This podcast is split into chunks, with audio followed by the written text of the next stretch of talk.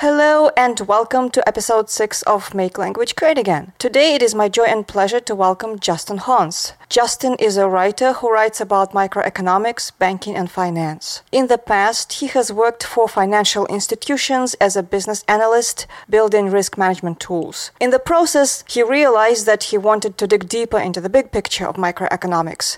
And here we go. Welcome, Justin. I'm very happy to talk to you today. Thank you. Do you want to talk about yourself a little bit? What is your story? Sure. I uh, 43 right now. I grew up in a small town in Pennsylvania. Lived in Phoenix, Arizona for a few years for college. Went to college for IT, uh, and that was during the dot com boom. So I had some good years in there before it crashed. Moved to Florida in 2001. I have two daughters, uh, age 10 and 12 right now, and I mostly work in tech jobs, quality assurance, database stuff, business analysis. So I worked with a lot of data, and uh, sometimes that was risk data or money related related data. And mostly, I'm I try to be really open minded. I don't like dogma and uh, people who have super strict views on things. I try to be analytical and I'm, you know, kind of wasn't intentionally moving out of the tech world. It just seemed like I didn't fit in the tech world at some point. And that is a problem, at least in America today. Once people are over age 35 or 40, it just kind of seems like you'd start getting shooed out the door. uh, you know, they want they want people who are younger that they can get away with paying less. Uh, they don't want to, they don't want someone with 15 or 20 years experience that they have to pay a lot. Nonetheless, I took my skills at finding root causes and I've tried to apply them to sort of the societal and financial problems that we're seeing in the world today and uh, wanted to start addressing that through writing. And I really found a passion for writing. I think this would have actually been maybe around 2009 to 2012 or 13. Some site that I had come up with got used as a reference quite a bit and I, I, had a developed passion for writing. And so now with the pandemic, I decided, you know what, I'm going to do the thing I really like, which is writing, and use the way my brain works and dig more into this because I had studied quite a bit about banking and, and uh, macroeconomics and stuff, but I never sat down and put pen to paper to flesh things out. Was there any particular event that forced you to look deeper, or was it just a long natural process? And no, uh, when I was in high school, college, etc., I didn't really care about uh, anything to do with with uh, money or economics. In 2008, when the uh, financial crisis happened, the housing crisis and so forth, that was at a time when my first daughter was born. My uh, wife at the time and I were looking to buy a house. The houses prices were going crazy, and that made me curious about things. Then also, so many people got hurt financially that bought into this bubble, and so everybody was kind of learning about what a bubble was at that time. If they didn't already know, we were getting a lesson. Friends of mine lost houses and stuff over the next year. People living in houses for a year for not paying anything. It was just crazy. And I, at the time, thankfully, was okay. I had uh, a good job that I had been at for five or six years at that point with good pay. I still had health insurance for my kids and wife and everything. So everything was stable for me. But then you see these people getting messed up all around you. I had some concerns. And so the money that I did have, I didn't have a ton of investments at the time, but I yanked them out of the market. So I ended up only losing like a thousand dollars and I was like, okay, maybe maybe I should look into this because I know people who lost a lot, especially people who were retiring at the time, and something wasn't right with money. It wasn't right with the way the cost of living was going up, how things go up unevenly. I would notice tech gets cheaper, but groceries get more expensive and houses went through the roof. So I started looking in, into economics. Detail level of that stuff was quite boring. And so that's one reason why I look into macro now. But I knew that after I started digging into economics, I says, okay, there's not, not really any solid answers here in these economic premises, just buying and selling and supply and demand. But I realized that, okay, the problem has to do with the monetary system itself. And it, it surprisingly takes quite a lot of digging and, and reading and under, to understand how money and banking work. It is intentionally an obfuscated thing. So I changed to uh, my focus to banking and, and the currency system primarily and macroeconomics. I really had a passion for understanding it for some reason, which was kind of crazy. Now, th- again, this is back in after 2008. And so since then, I've spent just a lot of years of personal study trying to understand as much as I could. Um, you know, I don't have a degree in it and I don't want a degree in it. Uh, I hear economics professors and, and other economists say a lot of them now that they've moved to a more heterodox position, they feel like they've had to unlearn everything they've learned in school with their, you know, with their PhDs. And so I'm glad glad I don't have to unlearn that. I could sort of start fresh with the way my brain already was. Spent several years now, it's probably been seven or eight years, just doing everything I could to learn about banking and, and central banks and the money system. And that is definitely where many of uh, societal problems come from. If you were to guide somebody who has never thought about it or read about it into some direction, is there a section on your website where they can find it, or what kind of resources you would recommend as the first, like first step to start digging? Oh gosh, um, one thing I would research. I, I wouldn't. I don't think I'd call it any specific books. Maybe the creature from Jekyll Island. That book uh, discusses the story of the founding of the Federal Reserve in 1912 and 1913, and that sort of starts to get get a handle on central banking. But then you get sort of this weird intersection of politics where you have Keynesian economics, you have Austrian economics, and I would make sure that you sort of learn about both. And then you can sort of figure out whatever blend starts to make sense. So, uh, understanding where the Federal Reserve came from and uh, the history of the United States, with we had basically central banks before that. We had two central banks in the United States, they just weren't called the Fed. And what essentially happened is in this exchange is that the government agreed to let the bankers create the money and be a separate institution. And what that effectively did is it made the government always beholden to the bankers because the bankers like the big, you know, Citibank, Chase,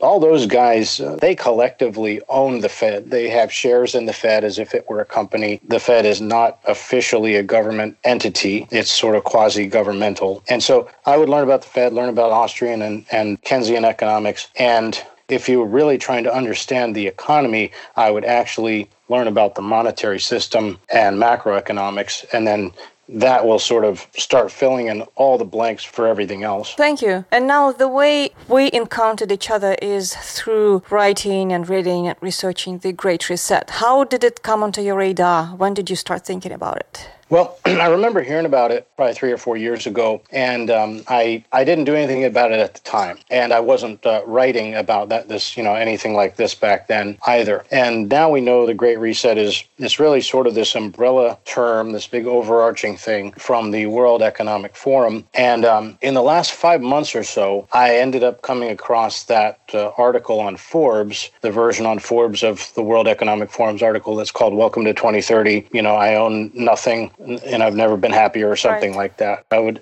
encourage people to to read that. If you just type in Forbes Welcome to 30 in a search engine, you'll find that. And then I also came across the uh, eight predictions slideshow video that I believe is still on their Facebook page for the World Economic Forum. And you know, you've seen those. They they kind of scandalize people, and it's it's kind of amazing that they exist. Um, you know, they talk about uh, everyone living in a smart city and no one owning anything, and and it's a sort of this sharing economy, and even your clothes that you don't own own. And of course, you know, the, the gut reaction most, most people have is that, well, that would be socialism, but they're making it sound like it's some future utopia. Nonetheless, I really started digging into that and I wanted to understand the, you know, the, the economics and everything behind it, obviously, because it's basically they're calling for a reset of capitalism. So we're talking about trying to revamp an entire economic system. And so it's the, the money has to have something to do with it. And if people do want to learn more about it, what you really want to look into is the fourth industrial revolution. That is the, another term coined by Klaus Schwab, who's the, the founder of the World Economic Forum. And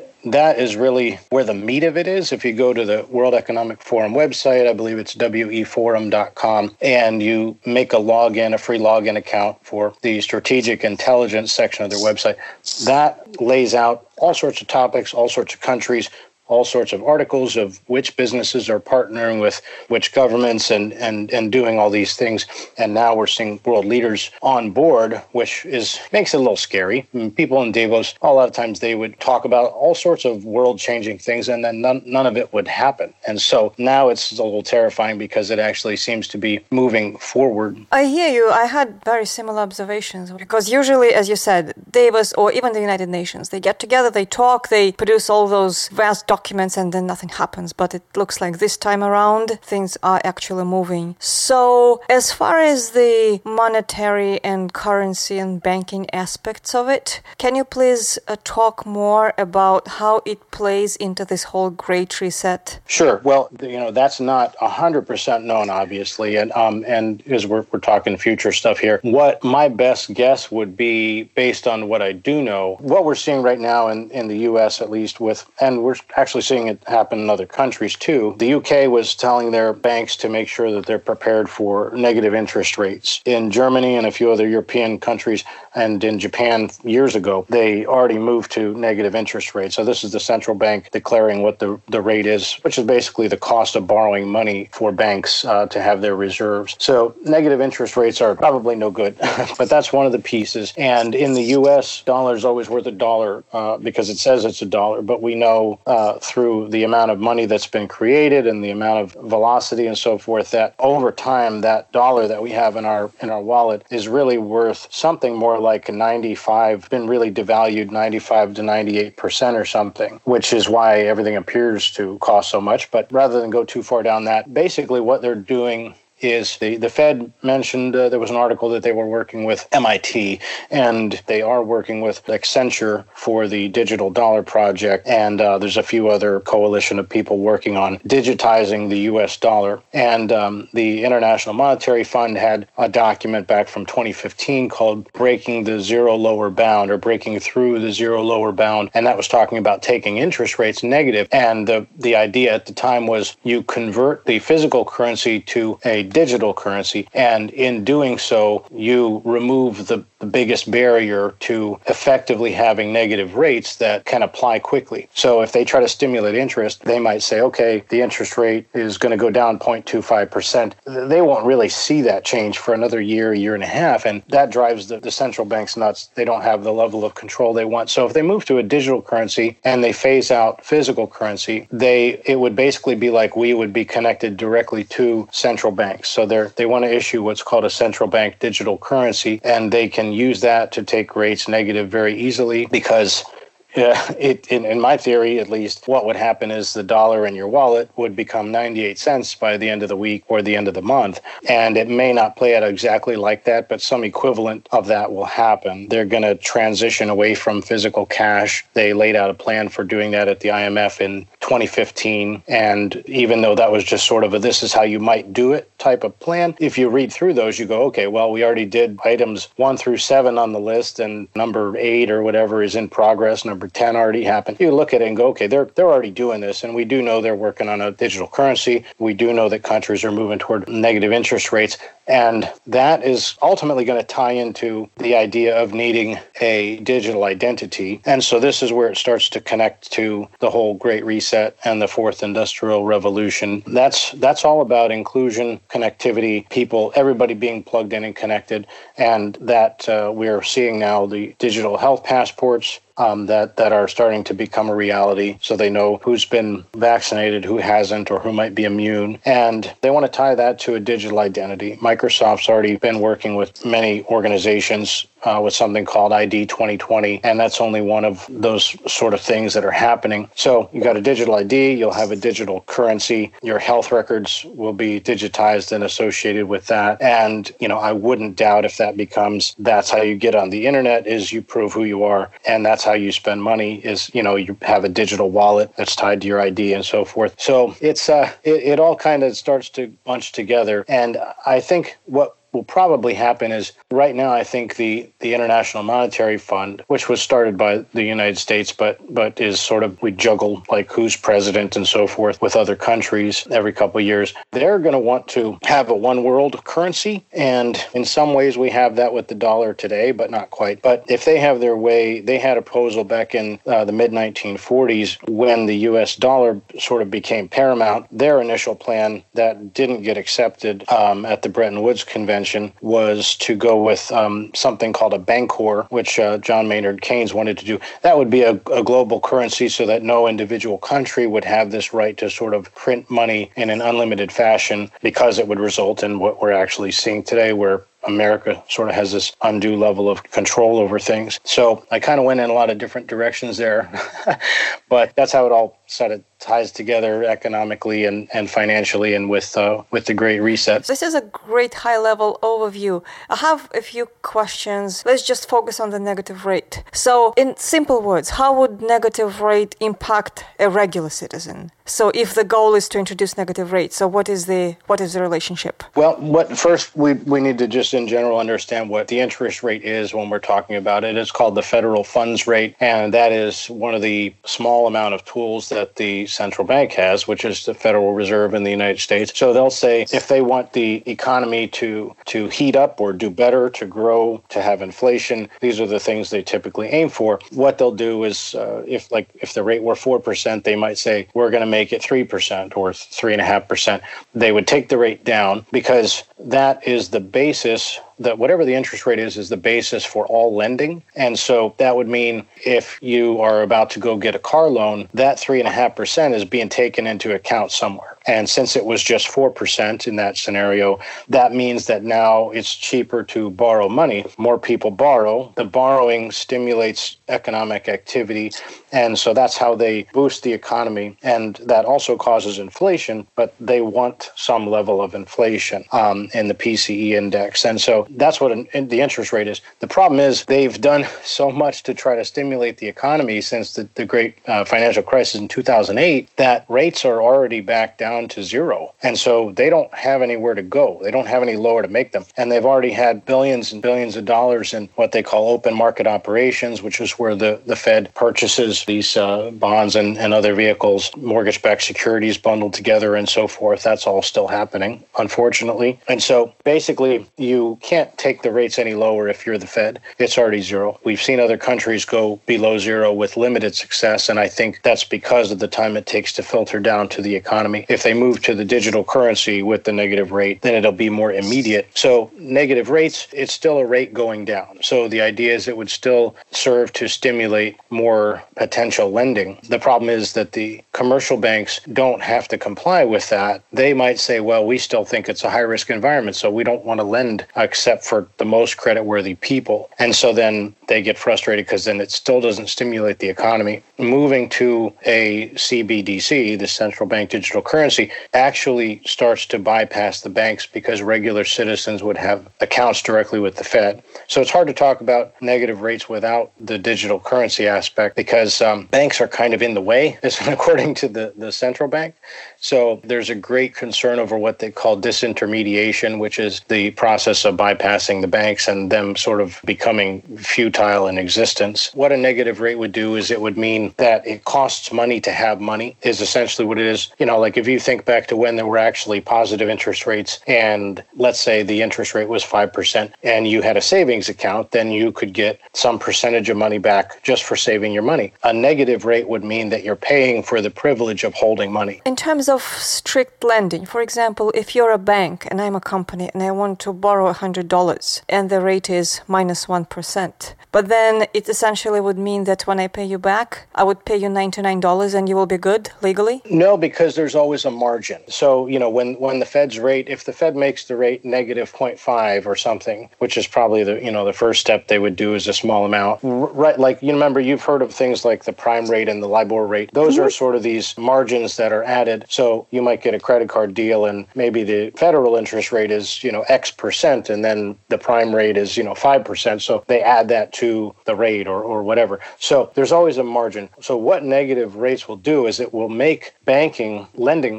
much less profitable for banks because they won't get paid as much interest. But what they would in, in, turn do to make up for it, to have a viable business model, they would go, okay, the Fed's saying the rate is negative 0.5 or negative 1. So we're going to add a margin of 5% instead of 4%. So your mortgage would still be 3%. They would never lend it to a consumer at a negative rate because they would just be absolutely guaranteed to lose money. Well, right. They're always going to place padding in there to make sure that they can make a profit. But at some point, you have their, their sort of whole process getting messed up with with how they normally do business. And so that's why there's concern that banks in the commercial sense might go away and might just become branches of the Fed. It's a little scary. Very scary, obviously, for monopolistic reasons, because when one source controls everything, it never ends good for the human beings. Do you see that on the level of individual banks? Are there objections? Because that messes up their business. And I'm not worried about the top, top people of any bank because I'm sure they're well off. But anywhere below that, is there a discussion that you're observing or any kind of resistance or pushback? Well, banks definitely aren't crazy about the idea of negative rates. The big ones will find ways to be fine, unfortunately. And just as today we have community banks, small banks, for years there's been a shift that small banks end up only working with and helping customers that don't have tremendously high worth as well as smaller businesses that they lend to.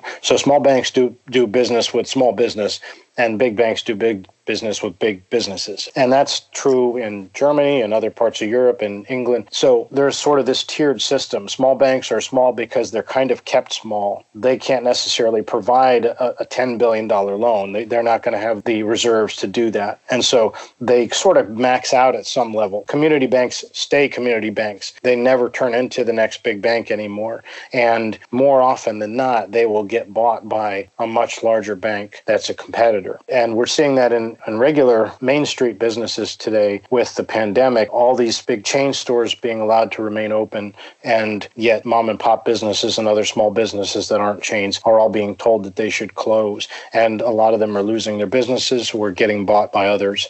And so that's happening with banks just the same. As far as I, I think your question was about individual banks, I'm afraid that uh, small banks probably won't be around. I think there'll be some of the businesses to go or get bought up, just as other small businesses are. And then with the bigger banks, the whole idea of the World Economic Forum is is an increased public-private partnership between government and private sector. And so they're going to be standing there to support the banks that they don't want to fail, just as we've seen since 2008, the uh, central banks and the U.S. government saying we'll support this airline or we'll support this automaker because they don't want the big ones to fail. They don't really care so much about the small ones. So they'll do the same with the banks. So Citibank's not going to go anywhere. JP Morgan's not going to go anywhere. You know, they may allow some of them to fail or get bought up, but that's unfortunately where it's at. And then I think the central bank, which is at least apolitical, uh, but as you mentioned, it's not good for any monopolistic thing to happen. The Joe Biden appointed Janet Yellen to be the new head of the U.S. Treasury, and she used to be the chair on the Fed, and that's a little scary because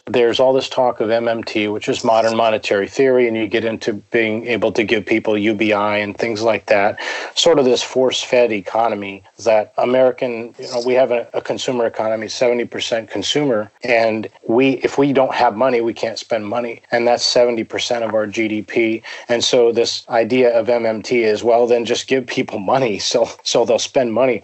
But to do that effectively, they need to merge the Fed and the Treasury. And then you're taking an independent organization, which is the Fed, that's not driven by political reasons specifically, and merging them directly with the U.S. government. It's good in the sense that the Fed should have never existed in the first place, in my opinion. The government should have never given some other entity the ability to create money because that means we were always in debt to them. And if we merge it, it will probably merge the balance sheets and somehow balance that out. And we may not have a tremendous government debt, but it also means that whatever political party is in office is going to kind of control how money gets spent if that moves forward. It seems to me it's more about restructuring and control based on the design that has been decided upon. The economy is not being stimulated by lockdowns and shutting down the businesses and making people go unemployed and homeless. According to healthy market functioning, this is not how you stimulate an economy at all. So it's more about just restructuring in such a way that it is very centralized and very controlled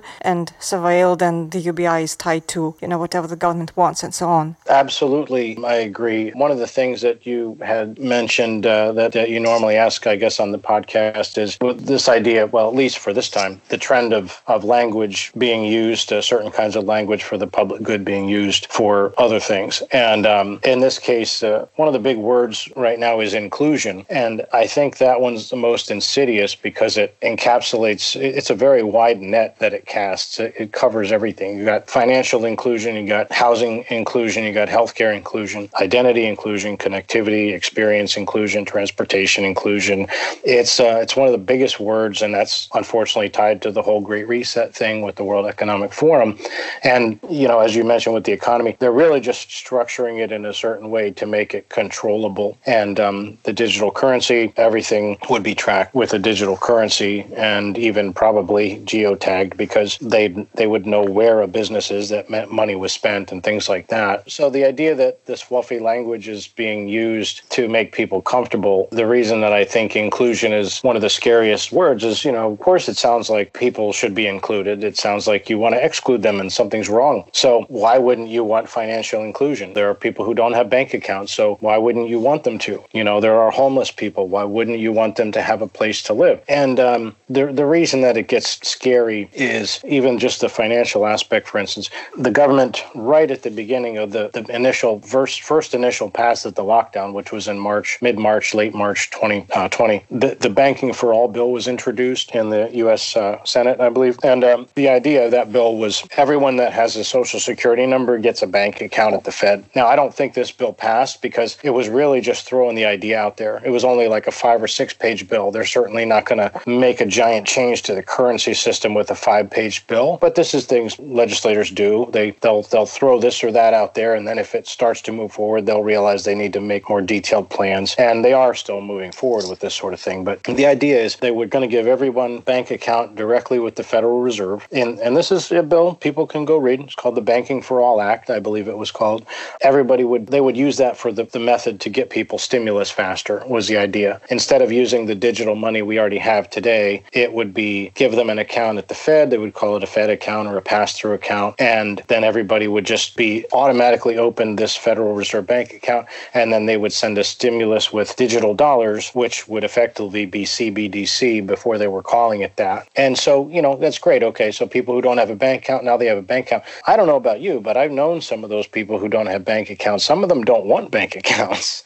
So not everyone wants to be included in for certain reasons. And everything you do with a, you know, a debit card, that's already something that's already able to be tracked and stuff. But this goes another level beyond that. So really what they want to do with include this inclusion is get everyone connected so everyone's transactions are always in there. They want to make sure taxes are paid. The government wants to know who has any sizable amount of money and who doesn't when they move it. They want to know where it came from, where it goes to. They have rules for things like know your customer, which is called KYC, and AML, which is anti money laundering, CFT, which is countering the finance of terrorism. They, just like they're not really crazy about crypto and they're trying to regulate that, they want everything locked down. They want they want everything pinned down so they know every dollar everyone has all the time and everything that's being done with it. So we can call it inclusion, you know, financial inclusion eh, under this nice term, but it really just means complete control and surveillance over the banking system. No, you, you know, I went to a there's a series of event. I think it's Women in the World. It's very upscale, very lofty. I went to one of those events a few years ago, and I was amazed how you know they were talking about inclusion in terms of poor people in India who don't have a bank account, and that was exactly the spiel. Like you give them a digital identity and a way to get social security or you know welfare benefits, and that was touted on a high level as such a wonderful thing. And I was just sitting there thinking, oh my God, you you're so evil. You you people are so evil. Are you doing it knowingly? Are you doing it naively? I'm thinking more more knowingly, but yeah, that has been around for a while. Now, as I was listening to you talking about this, it's almost like,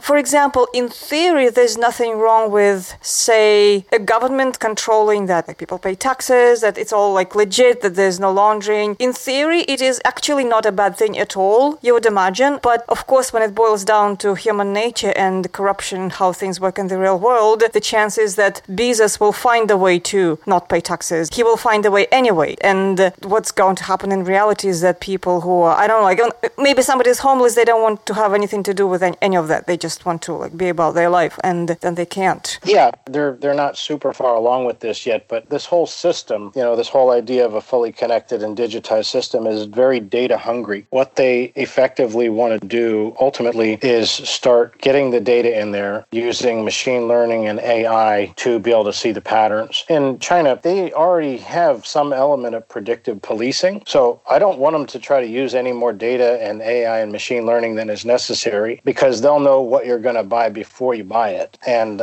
that has implications for not only advertising, but, you know, AI could find patterns, which it's great that it could find a pattern of the next Unabomber before they bomb someone, you know, but it's not great that they might find the next entrepreneur who's about to launch the biggest thing ever just because they went through transactions of where people went and, and how much money they had, and then they stop them from doing it because it'll threaten some other business model. So, the, like you said, it's the, the human corruption aspect that is very concerning when you start including all this data for everything. No kidding. Plus, b- besides, it kind of defeats the existential arrangement of the world because a part of it, like we live to be alive, we live for the, in part for uncertainty and exploration, the beauty and the feeling of awe, and all those things are not, they cannot be described in the language of function. And when absolutely everything is described the language of function and thought about as a function, then the world becomes ugly very quickly, which we can see. And of course, then the function is supposed to serve only the top people in the world and uh, probably not the little farmer or, or small business owner because the function is not written to serve them. The function is written for them to be assets. And this whole asset management aspect of it is, it's ugly, really. It's ugly and unethical. And In this entire arrangement with the Great Reset, what are people even good for? Because if you think about it, if everything is made by robots, then for now people are training robots because the robots are not good enough. But then if you think about it, if you perceive yourself as a manager of the world or owner of the world,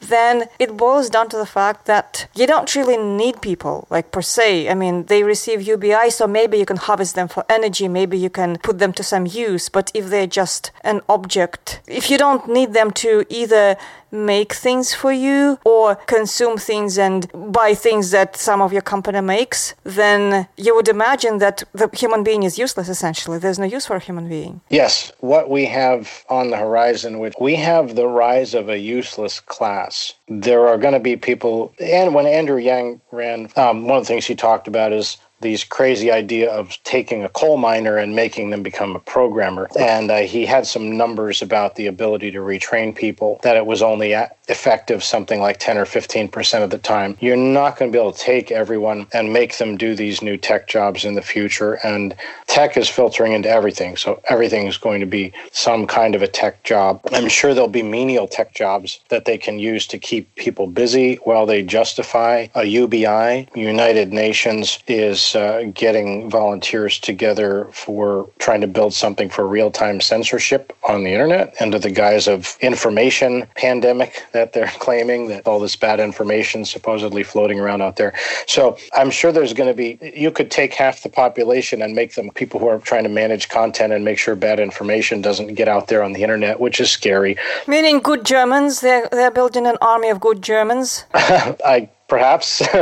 It's yeah it's it's a little it's a little scary in certain ways but you're right. Uh, there's going to be a lot of people who aren't really going to have jobs and there's going to be a lot of people who aren't going to be able to retrained be retrained to do the jobs of tomorrow and there's if you research it there's you know huge pushes in various countries to really start getting people on a tech related track at younger and younger ages because they know this is where things are going and some of the you know some of the countries like China and South Korea and Japan they're probably going to do fine in this area. And I think in America we're in trouble because our education system is already not great. But uh, yeah, there's it's it's kind of a useless class that they don't really need us for. Microsoft has an actual patent on using the energy, um, I believe it's referred to as energy from the human body for mining cryptocurrency. Oh, that's body activities. Yeah, I've seen that patent. It's it's about body activity uh, monitored through an unspecified device. They don't see how, and it's used for mining crypto. Yeah, you're right. Yeah, and and so you know that sort of starts to come into play. What are they going to do with all these people? And you know, it's not fun to get into the dark side of things. That maybe they won't have all these people for certain reasons, but certainly the idea of the Great Reset and everything that we were talking about earlier is I think they want to give people just enough. And transportation as a service means you won't own a car, but other everybody would be able to get a ride. And housing for all would mean that you're probably not going to live live in a single family home anymore, that everyone's probably going to be living in these 20 or 30 story crappy, cramped apartments. But for whoever is alive and remaining, so to speak, they know that the system is going to have to do something with the quote unquote useless people. And it's going to have to do enough with everyone to not only keep them busy, but keep them from sort of rising up against the, the whole system. It is an interesting time that we're living in for sure. Well, to say the least. And this whole reskilling thing, I mean, to me, the quintessential disagreement that I have with all that, it doesn't take into consideration the beauty of life and free will. Because, like, for instance, from my own experience, I actually did tech jobs and they paid well and it was lovely. And at the time, I was interested in that. Like, I decided to learn coding and uh, I was doing linguistics before. So, in my head, it was interesting and also I wanted to be proper at that period of time in my life. And I did it, I did really well. I mean, like, I was promoted quickly, I was doing highly technical, involved things in coding. But then I got bored with it. I didn't want to do it anymore and I, I quit it and I never looked back and I wouldn't want to do it again. So, if somebody told me right now that I would need to be reskilled, I don't want to. This is not what I want to do. And I have other talents. So, not taking into consideration the fact that all human beings are different and everybody is born with their own talent and set of preferences and like their feelings matter. In fact, their feelings matter and that's just the foundational stone of human existence. Like it's sacred, it, it matters. And those fuckers, they just keep it as you know function. This is this is not good. A cog in the machine. Yeah. No, I, I agree. I, I mean, if I needed to go to do a tech job or if I need to go get a tech job for not earning enough otherwise, I don't quite mind yet. Uh, it's not exactly something that I would be crazy about, but the notion of just thinking you can make people do this or that as if they are just a part, like a non human is frustrating. And uh, gosh, the, we're in an interesting time because there's a huge battle of centralization versus decentralization. And the, the monetary system, the government, uh, and this sort of globalist people, they're all trying to move everything toward increased centralization and centralized control. And yet the internet has been an equalizer in the sense that now, you know, regular people who nobody knew can literally become famous and become millionaires over the course of months or years for opening a box or dancing silly. Uh, and and that uh, it's not a fixed pie, but there are people who think things are a fixed pie, and that if someone else is getting rich, they must be getting less, and that's kind of a, a disease on its own. But but we we live in this time. We have the internet, very decentralized thing. We have cryptocurrency making people millionaires right now, another decentralized thing. And while we still have those things, I think people need to leverage them as much as possible to keep things decentralized and make even more things decentralized, um, ideally to the point of democracy itself or, or something, because uh, otherwise it's just this battle of increased centralization, and, the, and those who do have control are going to try to take decentralization away if it makes a power asymmetry. Well, there's a huge power asymmetry, obviously, in plain sight. And to me, it boils down to maybe a lofty concept, but it's almost like lack of wisdom and benevolence. Because, say, if there were a government who genuinely had people's good interest in hearts and who would take into consideration the free will and what people actually want, you could say that it's not such a bad thing. However, it just never happens in real life because people are people and there's corruption and we live in real life and under the conditions of how human nature is. Now, I have a question that I talked to a bunch of friends about this, and uh, most people noticed that there was a change in their relationships with their usual circles. Like once you start expressing ideas along the lines of not liking the lockdown or not necessarily believing the propaganda that we're getting,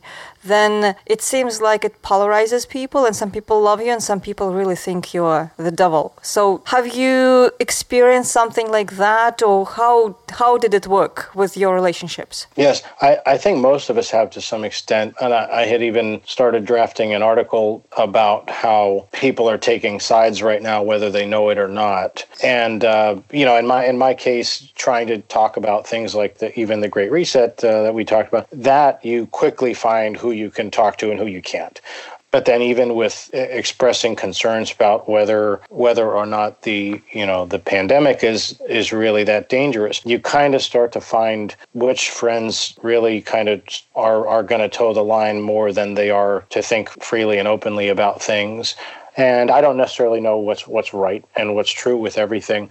But my own my own roommate, uh, thankfully, I can talk to him about most of this stuff. He leans pretty far right politically. I do not. Um, but you know, I have other friends that I either just don't talk to them about any of this stuff at all after one or two conversations, or I kind of have to probe around the edges and uh, get their what they think about a certain thing because um, people are going to lose friendships over this, friends and even family members, and it's a dicey time. And ultimately, I think what it's coming down to is who is going to be obedient to what people in white coats and, and governments tell them, and and people who aren't and um, I know which camp I'm in, and I can only hope that more people come around to that side. Oh, good for you. And in a normal world, uh, with a healthy emotional state of, well, anybody, technically you should be able to discuss anything. So even if the other person doesn't agree with you, it should not be an emotional, dramatic, theatrical move toward where if you don't think lockdowns are good, you're a Nazi. I mean, that is just, that is psychotic to, I can't even describe how psychotic it is. But you know, I was actually thinking about it today, how brilliant in an evil way it was to polarize people in the past four years politically. Because say now, like I am, I'm historically, I have been on the liberal side. And now I'm just homeless politically because it's like just, like all of it is ugly. But uh, if I publicly agree with with somebody who is a Trump supporter, then everybody in my normal crowd would think that I have lost my mind. They wouldn't even think about the issue in question. They would not even look at it just because the association, in their opinion, is wrong. And it only really works for the people who are on the throne right now, for the powerful ones, because in essence, the peasant on the left and the peasant on the right have a lot in common with each other. We have very little in common with, with whoever they say on the right or on the left in power, in television. But it became impossible to publicly cite people, and I do it anyway, but like in terms of impact some time ago it was possible to say, okay, this, so this person maybe they're not exactly like me politically, but here's where I think they're making sense and I agree with them, and then people would actually listen. Now it's like no, no. I mean, like if they see that it's a different political association, it just gets tossed into the toilet immediately without even looking, and it is so insidious. And I honestly believe that it's not even coincidental. I mean, like obviously, you know, what evil genius wouldn't would not do that? So it is it is bad active propaganda, you know, like I mentioned earlier with, with the idea of uh, censoring the internet and they're saying, you know, the, the, the, governments and organizations like the World Health Organization and the UN, they're saying they, they, they, they start to associate terms with one another intentionally. Mm-hmm. And that's how it solidifies in people's brains. And so they referred to people questioning anything to do about the, the seriousness of the, the virus or if the vaccine was going to be okay. Anyone questioning any of that, of course, you, you get lumped in with the right automatically, no matter what your home was before, as I have, and are calling it an infodemic an information pandemic, and they're talking about, they're literally using terms like people being infected with bad information, with disinformation and misinformation. And I, I can't remember, it was on the UN website. There were three or four words that were really heavy adjective charged type words that you would describe a very bad pandemic with, which is probably not what we have. But they were all associating it directly with anyone who believes certain things or uses anything that they would declare as misinformation and disinformation. And so that association is happening and again people are they're being sort of bucketed and grouped whether they know it or not with one side or, or the other and it's um, even even though people are you know there's left and right there's there's also who's kind of on the globalist agenda and who's not. And but you're right we have more in common with the people around us next to us than we do with any of them. And so it's unfortunate people fall victim to these sort of logical fallacies and these and these propaganda methods. It is extremely unfortunate. And well on the positive side the way i think about it when i, I when i try to find positive and all that it could be an opportunity for us to see through that and to unite. Because if you look at historically, how did invaders, even the European settlers, how were they able to conquer the Americas? That was by divide and conquer. They would put one nation against another, you know, one leader against another, and they would play people. And if the people in the Americas didn't go for that, then good luck to European settlers. It would have never happened this way.